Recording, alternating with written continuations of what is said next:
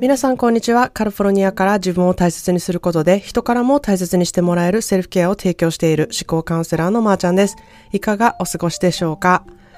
えー、昨日お伝えしたようにですね、旦那さんのエディと息子の兄弟が、えー、コロナになってしまって、普段のね、私の仕事量がもういきなりドッと増えたんですけれども、なぜかね、全く、なぜかというかなぜかは分かってるんですけれども、あの、ストレスになっていないんですね。で、それはもうやはりしょうがない、やるしかないっていうね、あの、腹をくくってやっているっていうことなんで、そういうことってストレスになりにくいんじゃないかなっていうのをね、本当に実感しています。あの、まあ、それとずっと続くものではないっていうところもね、あの、大きい理由かなっていうふうに思っているんですけれども、まあ、ですが、あの、周りに人にね、迷惑をかけていることも事実なんですですね。あの、いつも送り迎えをこうシェアしていた人たちには連絡取って、まあ、しばらくちょっとできませんっていうふうに伝えたりとかですね、まあ、あの、広大のサッカーのチームの方にもね、えー、試合に出れなくて本当に迷惑がかかっているっていうふうになってますし、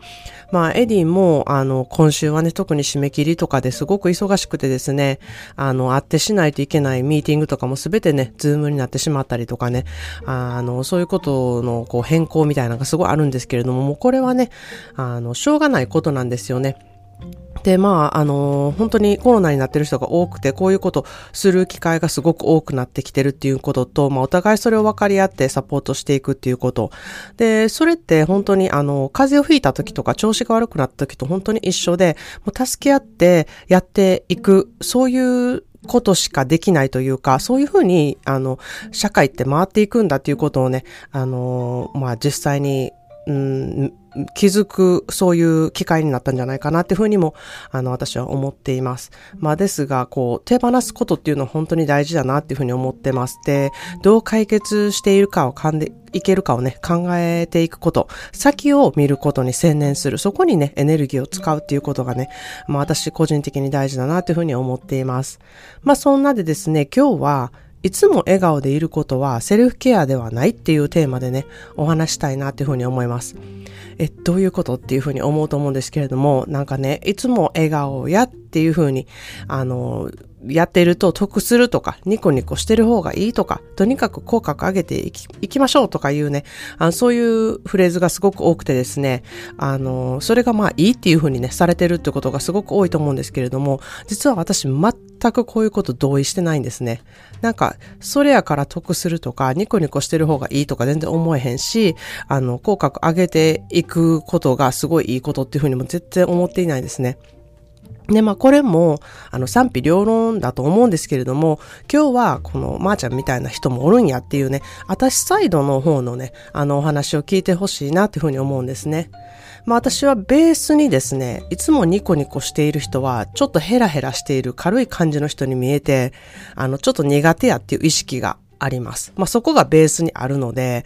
だから、あのー、自分もね、いつもニコニコしているのがいいっていうふうに思っていないんですね。なんだったらいつもニコニコしてるのは嫌やなってぐらい、あの、思っているんですね。でも、まあもちろん、笑顔の人はすごい素敵やなって思うし、笑ったね、顔の人のを見ると、あの、やっぱり元気をいただくなっていうふうに思うんですね。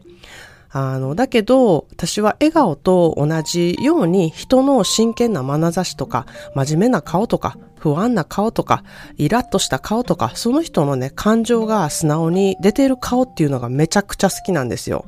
まあ、また、あの、人間オタク風なコメント、コメントです。で、な、すごいね、あの、熱く語ってしまうんですけれども、あの、まあ、本当にね、笑顔が素敵な人は、その人が嬉しいとか、楽しいとかね、素直に思った時に出る笑顔が、やはり素敵なだけで、作った笑顔っていうのはね、ちょっと悲しいなっていうふうに私は思うんですね。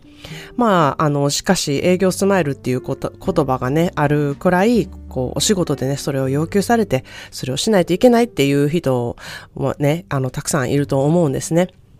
で、まあそういう方は、その癖づけみたいな感じで感じよく見せるために、あの、作ってしまうその笑顔を、あの、営業スマイルっていう癖ができていて、何でもその笑顔をね、ツールとして使ってしまっことになることが、あの、私はちょっと悲しいなっていうふうに思うんですね。それって、やはり自分に優しくない、あの、表情の作り方だったり、えー、表し方、自分をね、表すことだなっていうふうに思っているので、あの、うん、もうちょっと自分に優しい、えー、表情の作り方とか、えー、表現の仕方をしてほしいなって思うからなんですね。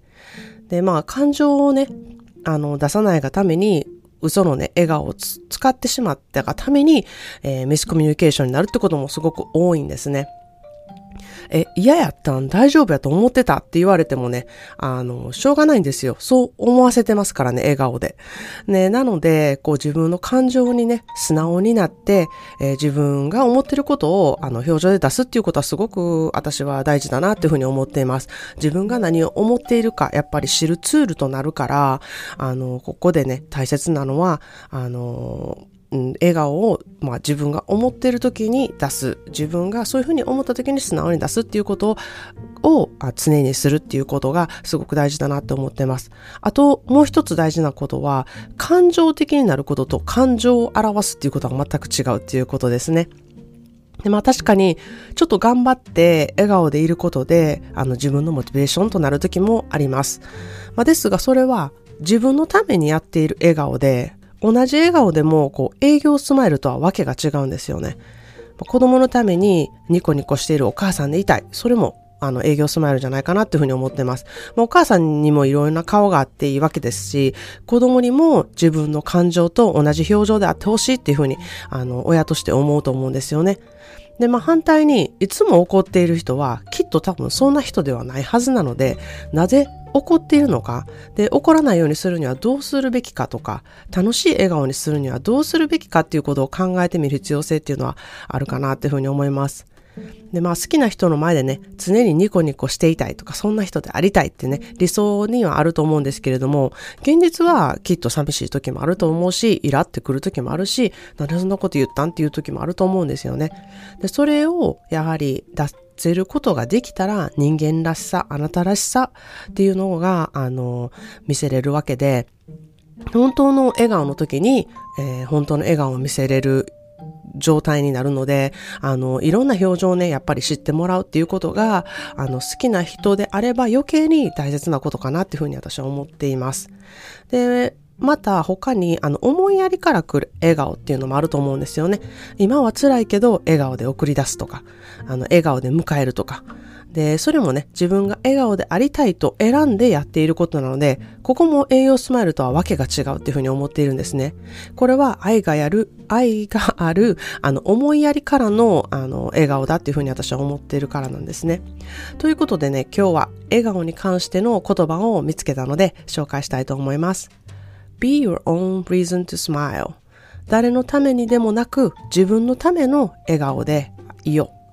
be your own reason to smile 理由は何だっていいんですよ。笑顔の理由が必ず自分から出ているものであれば、あの、何でもいいんじゃないかなっていうふうに思います。きっと皆さんも好きな人を思い浮かべるとき、まあ、あの人の笑顔もいいけれど、真剣な顔も怒った顔も笑った顔もあるからいいなっていうふうになってるって思うんですよね。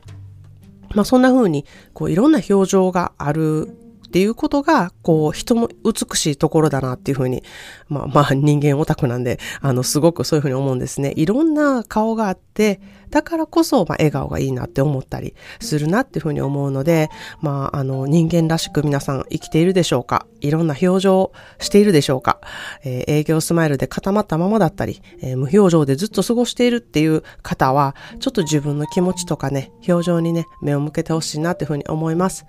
えー、コロナでね、一人部屋でこう隔離している息子の高台の部屋からね、時々、もうぐわーってお腹を抱えてね、笑ってる声が